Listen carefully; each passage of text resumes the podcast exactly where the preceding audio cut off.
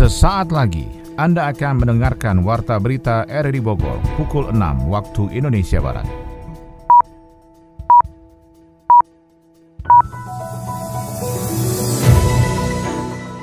Selamat pagi, salam jumpa. Kami hadir kembali dalam Warta Berita edisi hari ini, Selasa 6 Juni 2023. Informasi ini juga turut disiarkan melalui audio streaming lewat RRI Play dan juga disiarkan lewat Radio Tegak Beriman Kabupaten Bogor, Jawa Barat dan Anda bisa akses di Spotify RRI Bogor.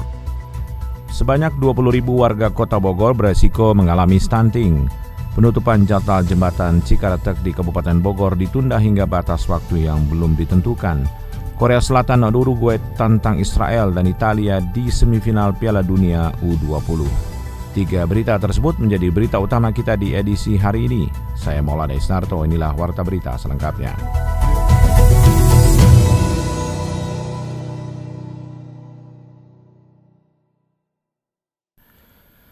Mengantisipasi penyelewengan dana Samisade, DPRD Kabupaten Bogor mendesak Pemkap membuat program pelatihan bagi aparat pemerintah desa. Adi Fajar melaporkan. Ketua DPRD Kabupaten Bogor Rudi Susmanto berharap program 1 miliar satu desa atau Samisade dari pemerintah Kabupaten Bogor tetap dilaksanakan hingga tahun anggaran 2023 ini selesai. Hal itu diungkapkan Rudi dalam menyikapi kasus gagalnya pelaksanaan Samisade di Desa Cidokom, Kecamatan Rumpin, pada tahun anggaran 2022 lalu. Ia meyakini tidak ada niatan aparat pemerintah desa untuk menyelewengkan dana pembangunan infrastruktur tersebut. Untuk mengantisipasi kasus serupa, ia meminta aparat pemerintahan desa diberikan program pelatihan pengelolaan administrasi agar anggaran yang dikucurkan pemerintah tepat guna dan dapat dipertanggungjawabkan dengan baik. Kami DPRD Kabupaten, Bogor sangat mendukung program bantuan keuangan infrastruktur desa untuk tetap dilaksanakan, untuk tetap dilanjutkan. Tapi anggaran 1 miliar satu desa tersebut harus diiringi dengan anggaran pendampingan atau pelatihan bagi bagi penyelenggara pemerintah desanya. Banyak beberapa kepala desa baru, banyak staf-staf desa baru. Sehingga pada saat diberikan anggaran, bukan para kepala desa atau aparat pemerintah desa ini punya niatan atau punya kepentingan yang kurang baik, tidak. Terkadang tujuannya, semangatnya membangun desa, tapi dia lupa atau belum memahami dari sisi administrasi pertanggungjawabannya seperti apa. Rudi pun mendesak Pemkap Bogor dalam hal ini Dinas Pemberdayaan Desa dan Masyarakat atau DPMD agar tidak hanya memberikan anggaran samisade, tetapi juga harus diiringi dengan pelatihan bagi aparat desa. Nah ini juga tugas dari pemerintah Kabupaten Bogor khususnya DPMD.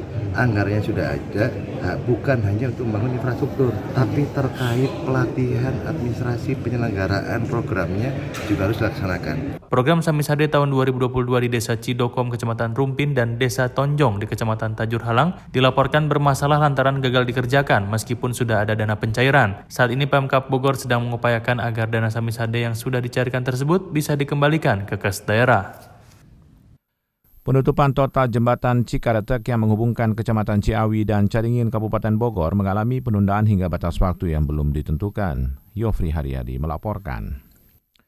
Manajer proyek pembangunan jembatan Cikretek yang menghubungkan Kecamatan Ciawi dan Caringin Kabupaten Bogor mengalami penundaan hingga batas waktu yang belum ditentukan. Bahkan dalam rapat koordinasi terkait rencana penutupan jalan untuk pemasangan rangka baja jembatan. Project Manager Pembangunan Jembatan Cikretek Fani Zuriansyah menjelaskan terkait penutupan total selama beberapa hari untuk pengerjaan proyek tersebut didasarkan kajian dari Satlantas Polres Bogor sehingga tidak dapat dilakukan di luar batas waktu yang diberikan kepada pelaksana kerja di lapangan.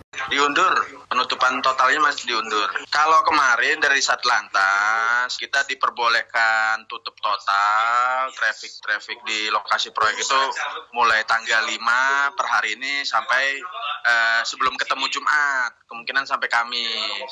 Nah, ini kan ada perubahan jadwal pelaksanaan terkait metode pelaksanaan nantinya di lapangan. Jadi masih nunggu kepastian dari tim lapangan dulu ini. Penundaan penutupan itu pun mendapat sambutan terutama bagi pengendara roda 2 yang kerap melewati jalan tersebut. Pasalnya, jika terjadi penutupan total pada jembatan Bailey, mereka harus berputar masuk ke jalan lingkungan warga dan terjadi penumpukan di titik rawan yang menghambat perjalanan mereka. Fani memastikan setelah pemasangan rangka selesai menjadi tahap awal pembangunan jembatan permanen di ruas Jalan Cikretek, Caringin, Ciawi, Bogor. Kendalanya mundur karena untuk assembly rangkaian truss launcher girder itu bisa di lahan kita, di lahan kosong. Tidak perlu nutup traffic. Tapi pada saat pengangkatan segmen-segmen truss yang besar itu, itu kemungkinan nutup traffic. Nah ini jadwalnya masih kita bahas. Banyak yang berharap pembangunan jalan dan jembatan tersebut segera rampung diselesaikan, terutama sopir angkutan umum dengan trayek Bogor-Sukabumi dan truk logistik yang selama pembangunan harus melalui jalan tol Bocimi yang tarifnya dikeluhkan sopir angkutan umum dan angkutan barang. Pemerintah Kota Bogor bersama potensi relawan membuka akses jalan termasuk memperbaiki rumah yang rusak akibat musibah longsor di Gunung Batu, Bogor Barat, Kota Bogor. Sony Agung Saputra melaporkan. Masyarakat di Kampung Tarikolot RT 3 RW 5 Kelurahan Gunung Batu Bogor Barat Kota Bogor mendapat musibah tanah longsor saat hujan deras melanda kawasan tersebut Minggu atau Senin dini hari kemarin. Dari musibah tersebut menyebabkan sedikitnya empat rumah mengalami kerusakan sehingga warga terpaksa harus mengungsi ke tempat yang lebih aman. Untuk itu pemerintah Kota Bogor melalui Badan Penanggulangan Bencana Daerah melakukan penanganan tanggap darurat dengan mendatangi lokasi bencana. Kepala BPBD Kota Bogor Sari Pasopia menjelaskan proses penanganan tanggap darurat bencana alam berlangsung dengan melakukan perbaikan infrastruktur yang rusak akibat terjangan bencana longsor. Pemerintah daerah bersama potensi relawan melakukan proses pembenahan dengan membuka akses jalan termasuk memperbaiki rumah yang rusak agar masyarakat bisa kembali pulih setelah bencana longsor melanda. TPT ini dibangun sekitar tahun 2014. 2014. Jadi sudah ada TPT-nya tapi tidak bisa menahan karena hujan ya, karena curah hujan yang tinggi. Jadi itu tebingan sepanjang 30 meter, tingginya 20 meter ya karena kondisi hujan itu uh, runtuh dan menimpa tiga rumah yang di bawahnya. Kemudian ada satu rumah yang beresiko kalau misalnya tidak dialihkan.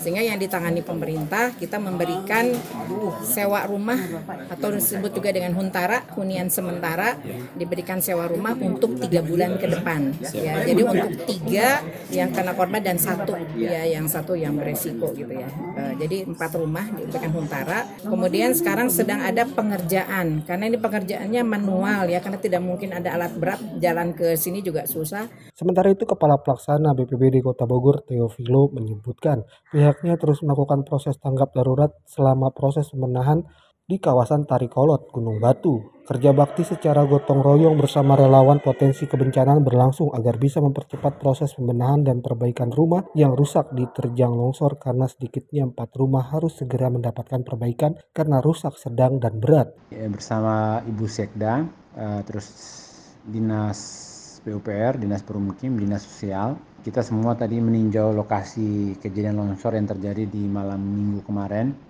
eh, Kelurahan Gunung Batu tepatnya di Kampung Tarikolot RW 5 RT 3 yang TPT longsor menimpa ke RW 11. Longsoran cukup tebal, cukup besar yang mengakibatkan tiga rumah tertimbun, hancur sehingga harus diungsikan. Kita saat ini menyiapkan huntara untuk mereka. Ditambah lagi satu rumah yang terancam berpotensi berisiko sehingga dimasuki Huntara juga. Jadi ada empat rumah, tiga rumah rusak, satu rumah yang terancam. Uh, tadi semua tim yang tadi turun bersama Sekda, uh, bersama-sama warga, camat, lurah, RT RW setempat uh, melakukan kerja bakti bersama kita untuk menormalisasi, mengangkat materi-materi longsoran yang menghalangi yang menghalangi aliran air maupun jalan setapak warga juga rumah warga yang tertimbun. Kemudian BPBD Kota Bogor juga melakukan pendataan daerah rawan bencana di kawasan tersebut agar masyarakat dapat mengenali potensi kebencanaan sehingga bisa menyelamatkan diri jika terjadi hujan deras untuk menghindari bencana susulan yang bisa saja datang sewaktu-waktu.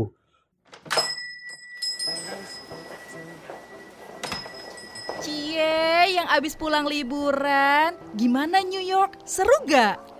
You know, seru banget so many tempat famous like Times Square nih yang really really crowded. Literally aku sih prefer rekomend liburan ke luar negeri ya. Kayak ada pride gitu nggak sih kalau kita posting ke sosial media? That's why foto aku tuh banyak yang like. Um, perhaps later kita bisa lah go ke sana. Ih, Maisaro, Maisaro. Ngomong apa sih dari tadi? Kamu nggak understand? Gak gaul nih. Normally, anak zaman now tuh gini kali talknya. Maisaro, belajar bahasa asing itu bagus-bagus aja, tapi kita juga perlu tahu cara penempatannya. Dan yang paling penting sih, kita nggak lupa ya sama bahasa kita. Kamu inget kan ikrar Sumpah Pemuda poin ketiga? Menjunjung bahasa persatuan, bahasa Indonesia. Ingat dong? Iya ingat. Makasih ya Francisca udah ngingetin.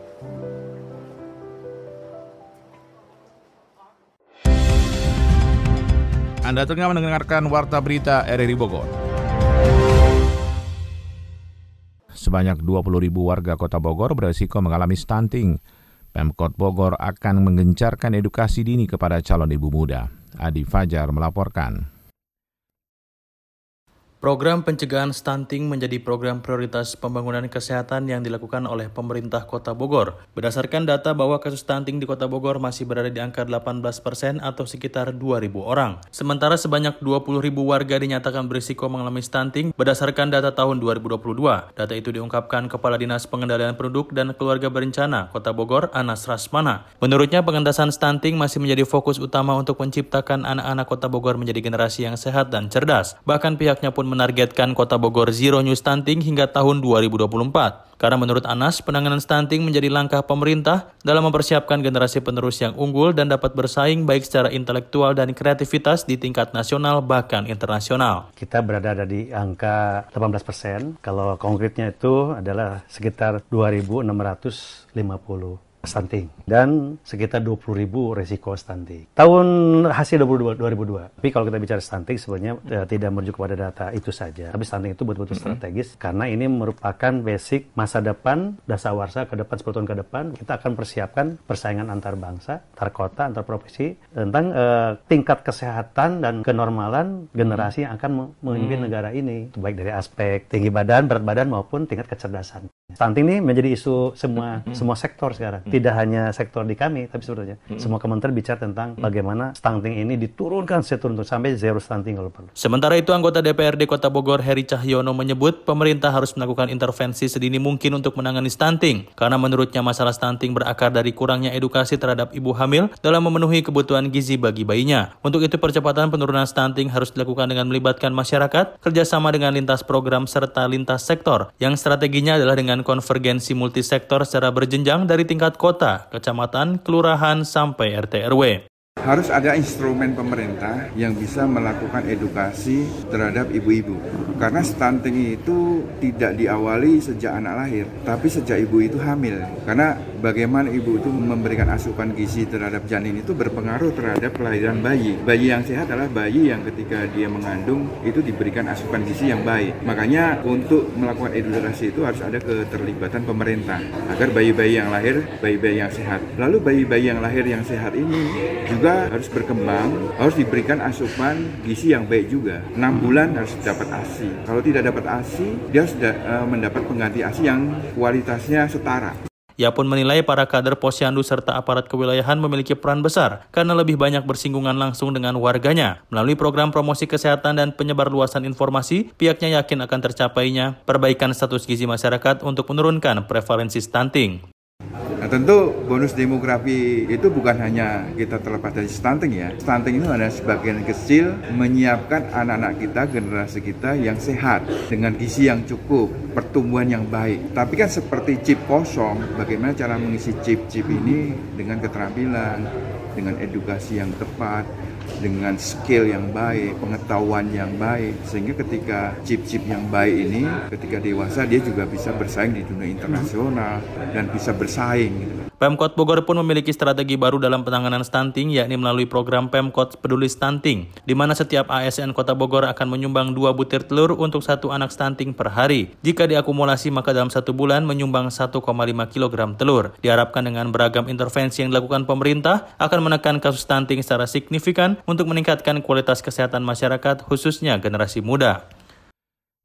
Peternak domba generasi milenial di Kabupaten Bogor memanfaatkan sosial media untuk menjual hewan ternak baik kurban maupun kebutuhan lainnya. Yofri Haryadi melaporkan. Jelang Hari Raya Idul Adha 1444 Hijriah, para pedagang hewan mulai menjamur di sudut kota, memanfaatkan lapangan kosong dan dijadikan etalase hewan kurban. Tak pelak persoalan muncul, manakala hewan ternak yang dipajang di areal terbuka di perlintasan kota menimbulkan keluhan warga karena bau, kotoran, dan sejenisnya. Dan inilah yang dilakukan Suryamin, peternak domba generasi milenial asal Kampung Batu, Kembar Desa Ciderum, Kecamatan Caringin, Kabupaten Bogor, yang memanfaatkan media sosial TikTok untuk menjual hewan ternak baik kurban maupun kebutuhan lainnya. Iya, alhamdulillah kita pemasaran melewa, eh, melalui TikTok ya karena saya di TikTok jadi ya saya manfaatin aja media TikTok. Alhamdulillah ada aja. Ada aja. Ya? Nah, ada aja. Hmm, biasanya saya sih melalui TikTok itu biasanya awal mulanya dia tuh dari komenan terus turun ke WA dari WA lanjut ke kandang begitu. Caranya yang unik ternyata tidak hanya ditiru oleh para pesaingnya itu. Tak heran dalam satu bulan terakhir ini domba yang dipeliharanya sudah terjual 15 ekor. Tanpa sewa tempat, iuran dan pungutan apa pun seperti para pedagang hewan ternak pada umumnya. Uniknya domba yang dijual bukan hanya domba lokal seperti domba Garut saja. Domba peliharaan Surya ternyata ada jenis domba Australia, yakni domba merino yang katanya menyerupai domba Shaun the Sheep. Dari TikTok selama satu bulan ini alhamdulillah ya udah ada 15 orang pemesanan di TikTok tuh dari konsumen TikTok ya. Iya. Udah ada 15 orang uh, itu jatuhnya sam uh, hampir satu orangnya itu ada yang satu, ada yang dua, sama yang ada yang tiga juga. Dia kan untuk kebutuhan kurban ya. Surya mengungkapkan memulai ternak kambing, domba, dan sejenisnya dimulai sejak 2018 lalu dan melalui komunitas di media sosialnya jenis ternak yang dipeliharanya berkembang dan berbeda dari peternak pada umumnya. Uh, dari sejak 2018 ya saya dari mulai 2018 saya udah terjun di domba. Sekarang untuk di kandang ini ada 70 ekor. Ya domba jantan dan betina ya. Yang dijual di sini ada kebanyakan sih domba Garut ya. Dominan di domba Garut. Ya ada beberapa domba yang jenis merino sama texel ada. Domba yang dijualnya berkisar 2,5 juta rupiah hingga 7,5 juta rupiah. Stoknya melimpah dan perawatannya pun berani diadu, layaknya mengurus bocah. Domba peliharaan Surya rutin dimandikan agar kuman dan bakteri penyakit menjauh itu domba dari luar ya kalau kalau merino itu jenis domba Australia ya dari Australia iya sejenis sendesip begitu dah nah, alhamdulillah ya kalau domba di sini tuh uh, sehat ya. Hmm. Terus uh, kalau masalah perawatan dia tiap satu minggu sekali mandi. Bahkan sebelum saya mandi dia udah mandi duluan. kalau di sini sih saya pakai rumputnya apa aja ya. Abrag lah dibilang abrag, abrag gitu dah rumputnya. Soalnya kalau misalkan rumput mesti dipilah itu bukannya balah bagus tapi nggak dapet gitu. Empat sehat lima sempurnanya begitu. Akun TikTok at 3 titik Ibnu tidak sekedar menjadi ruang ekspresi bagi kaum milenial dan remaja pada umumnya, namun membuka banyak kesempatan untuk mengubah nasib dari yang hanya sekedar eksis menghasilkan cicis atau uang untuk terus mengembangkan usaha agribisnis yang dijalankannya.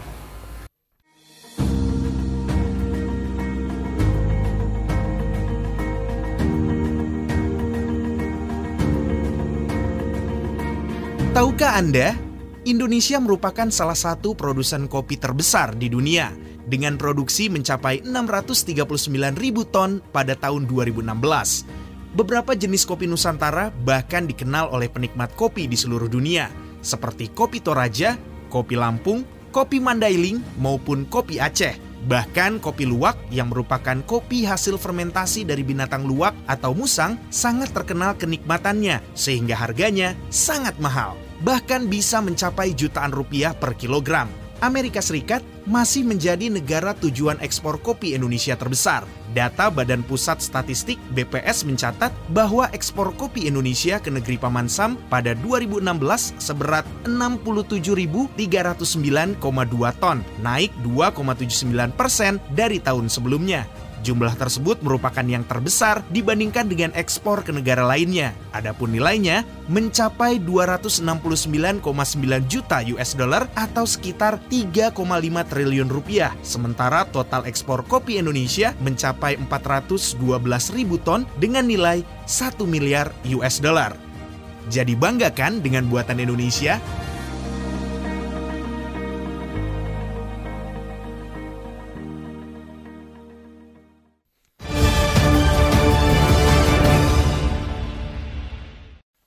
Dari informasi ekonomi, Indonesia memiliki pekerjaan rumah dalam menghitung jumlah kemiskinan ekstrim. BPS mencatat inflasi Mei 2023 lebih rendah dibandingkan periode yang sama di tahun sebelumnya.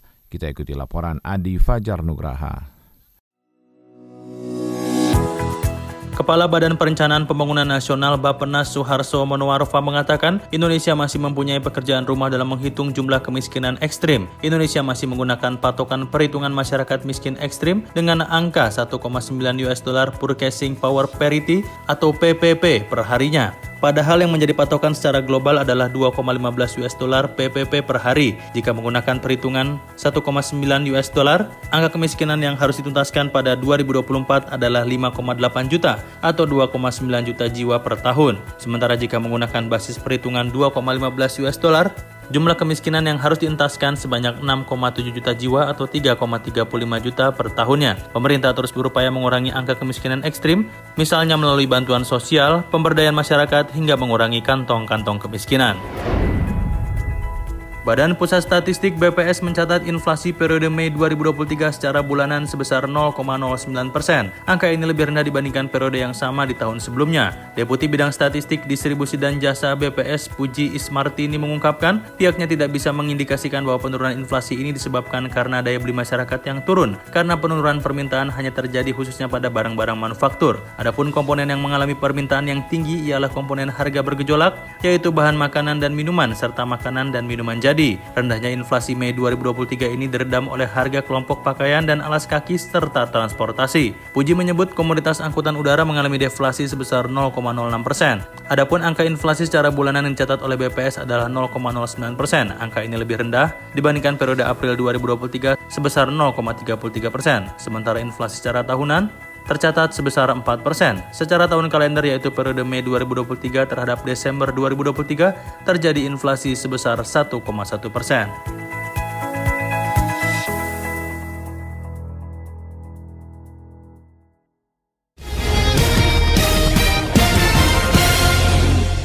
Korea Selatan dan Uruguay melaju ke babak semifinal Piala Dunia U20 untuk menghadapi Israel dan Italia.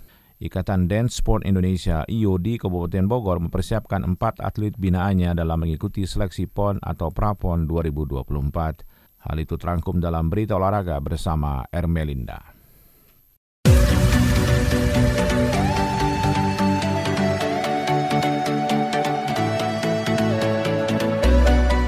Ikatan Dance Sport Indonesia IO di Kabupaten Bogor sedang mempersiapkan atlet binaannya dalam mengikuti seleksi PON atau Prapon 2024. Atlet yang akan diturunkan untuk mengikuti Prapon 2024 sebanyak empat orang. Doris Sundari, Ketua Umum IO di Kabupaten Bogor mengatakan latihan ekstra dan juga program pelatihan teknik dan fisik semakin dipertajam. Karena menurut Doris, pada saat mengikuti seleksi hal yang paling penting yang akan dinilai selain performance, namun juga teknik gerak juga kebugaran atau stamina. Sehingga saat ini ke keempat atlet yang akan diturunkan nanti masih terus mengejar poin-poin tersebut. Menurut Doris, bahkan penampilan masing-masing atlet terus mengalami peningkatan. Namun Doris berharap mudah-mudahan ini semua bisa dipertahankan atlet hingga pelaksananya nanti. Yang jelas kita selain performance kita, kebugaran kita, itu teknik gerak. Karena uh, dance sport ini memang olahraga yang unik ya bukan hanya nari begitu saja tetapi bagaimana teknik gerak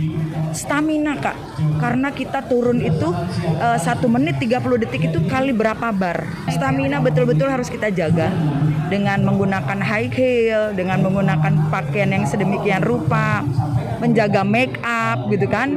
Pada saat di lapangan bagaimana make up itu tetap bisa terjaga body language dia gitu. Kemudian daya pandang mata satu sama lain kalau kapal itu kan berarti ada ada mata di situ. Meski penampilan atlet sudah baik namun Doris selalu menekankan kepada pelatih dan atlet untuk tidak berpuas diri, tetapi juga harus lebih ditingkatkan. Selain itu menurut Doris dirinya juga selalu berpesan kepada para atlet untuk selalu menjaga kesehatan. Karena selain penampilan terbaik, kesehatan termasuk salah satu yang harus diperhatikan. Sementara itu Ari Indradi pengurus KONI Kabupaten Bogor mengatakan akan membantu memantau cabang olahraga IO di Kabupaten Bogor. Hal-hal yang dibutuhkan juga akan disampaikan kepada KONI agar cabur IOD bisa lebih maksimal dalam meraih prestasi. Kita monitoring saat ini itu maksudnya adalah kita mengecek kembali, mengembali, karena ada perubahan nomor selama ditetapkan oleh Konik, eh, Konik Jawa Barat, Konik hmm. Provinsi. Apakah berdampak? Apakah ada nomor hilang? Apakah ada nomor tambahan? Kalau misalnya tetap, apakah tetap atletnya yang sama? Itu kita monitor, kita catat, kita laporkan. Semua cabur kita laporkan sehingga kita masih bisa merekap Prestasi emas yang selalu diraih Pengcap IO di Kabupaten Bogor pada setiap pelaksanaan kejuaraan itu tidak lepas dari atmosfer dan juga sinergitas yang kondusif dan positif dalam cabur IO di Kabupaten Bogor yang dinahkodai Doris Sundari. Sehingga menurut Ari Indradi, maka dari itu hal ini akan dijadikan catatan penting bagi Pengcap IOD.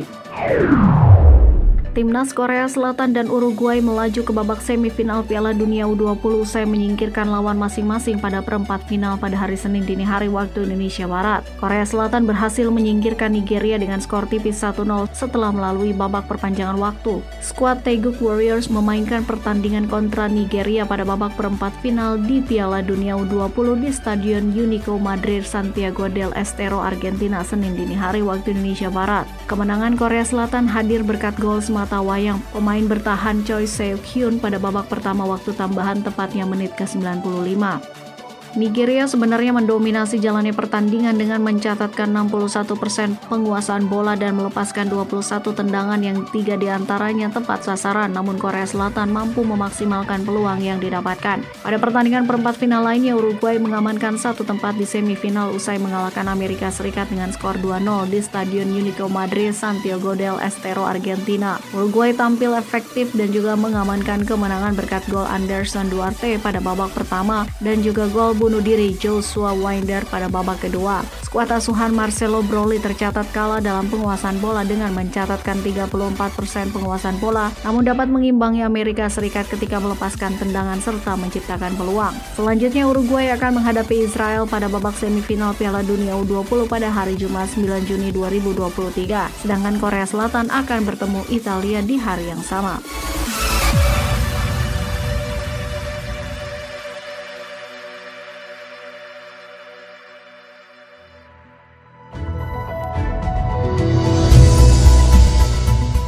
Demikian rangkaian informasi dalam Warta Berita di edisi hari ini. Sebelum berpisah kami sampaikan berita utama.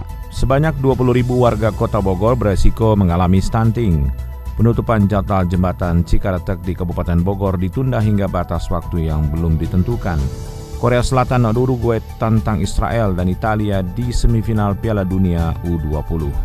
Saya Maulana Isnarto, mewakili kerabat kerja yang bertugas hari ini mengucapkan terima kasih atas perhatian Anda. Selamat pagi, sampai jumpa.